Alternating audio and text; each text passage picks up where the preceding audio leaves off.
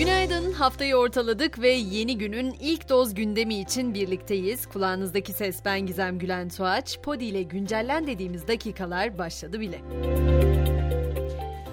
Provokatif eylemlerin üçlü ilişkileri etkileyeceği tahmin ediliyordu. Öyle de oldu. İsveç'teki provokatif eylemler sonrası Ankara'nın talebi üzerine Türkiye, İsveç, Finlandiya üçlü mekanizma toplantısı süresiz iptal edildi. Bir sonraki toplantının Şubat ayında Brüksel'de yapılması planlanıyordu. Bize dönecek olursak başörtüsüne yönelik anayasa değişikliği teklifi Meclis Anayasa Komisyonu'nda kabul edildi. CHP ve İyi Parti'nin dini inancı sebebiyle ifadesinin çıkarılması isteğinin AK Parti ve MHP'nin oylarıyla reddedilmesi ise gerginlik yarattı. CHP ve İyi Partililer komisyonu terk etti. Dün mecliste bir muhabirin bu konuyu sorması üzerine MHP lideri Bahçeli'nin tepkisi dikkat çekmişti. Çokça da konuşuldu konu ama Ankara'da eski Ülke Ocakları Başkanı Sinan Ateş'in öldürülmesiyle ilgili soruşturma kapsamında iki kişi daha tutuklandı. Soruşturmada tutuklu sayısı 15'e yükseldi. Ülkemizde mizah alanında ise bir yaprak daha düşüyor. Haftalık mizah ve karikatür dergisi Uykusuz yayın hayatını bugün itibariyle sonlandırıyor. 2007 yılında başladığı yayın hayatına son verdiğini duyuran derginin okuyucularına veda metninde Uykusuz dergisinin son mizah dergisi olmaması dileğiyle ifadesi dikkat çekiyor.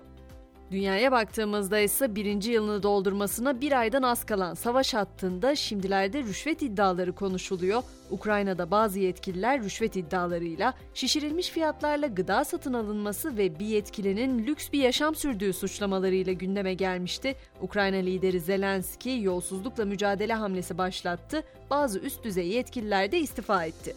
Zelenski'nin üst düzey bir danışmanı, bir bakan yardımcısı ve 5 bölge valisi görevlerinden ayrıldı. Avrupa'da ise grevlerin ardı arkası kesilmiyor. İngiltere'de ambulans çalışanları, İtalya'da benzin istasyonu çalışanları, Fransa'da ise fırıncılar artan yaşam maliyetlerini protesto etti. Öte yandan İngiltere'de yayımlanan bir raporda Çin'de üretilen ev aletlerine yerleştirilen mikroçiplerle veri toplanabileceği belirtildi. Buna göre Çin akıllı ev aletleri aracılığıyla İngiltere'yi gözetliyor olabilir. İki hafta önce playback şarkı söylemenin yasaklandığı Kırgızistan ise yine dikkat çeken bir karara imza attı. Kırgızistan Meclisi'nde çocuklara ve reşit olmayanlara yönelik cinsel saldırı suçunu işleyen kişinin hadım edilmesini öngören yasa teklifi kabul edildi. Teklif Meclis Genel Kurul görüşmesinin ardından onaylanması halinde yasalaşacak. Netflix ise Bumble'la çöp çatanlık işine giriyor. Nasıl olacak bu iş derseniz onu da şöyle anlatayım. Netflix artık bilmeyenimiz yok sanıyorum ama Bumble'ı bilmeyenler için popüler bir flört uygulaması olduğunu belirteyim. İşbirliği kapsamında Bumble uygulamasına Netflix temalı bir soru cevap oyunu eklenecek. Bu şekilde kullanıcılar benzer film ve dizi zevklerine sahip insanlarla tanışabilecek. Ancak bu oyun yalnızca Amerika, Kanada ve Birleşik Krallık'taki Bumble kullanıcıları tarafından kullanılabilecek. Yani ülkemize gelmeyecek. O haberi de şimdiden vermiş olayım. Güzellik algısı ise artık sadece kadınların derdi olmaktan çıktı. Erkekler de aynı problemden muzdarip. Son olarak Batman filminde rol alan Robert Pattinson, erkeklerin Hollywood'da uymak zorunda olduğu vücut standartları hakkında konuştu. Ünlü oyuncu belirli güzellik algıları nedeniyle iki hafta boyunca haşlanmış patatesle beslendiğini, bu sayede istenilen vücut formuna ulaştığını açıkladı. Yurttan ve dünyadan söz ettim. Sanmayın ki uzaya değinmeyeceğim. NASA Mars'a yolculuk süresini 7 aydan sadece 45 güne indirebilecek nükleer enerjili bir roket için fon ayırdığını açıkladı.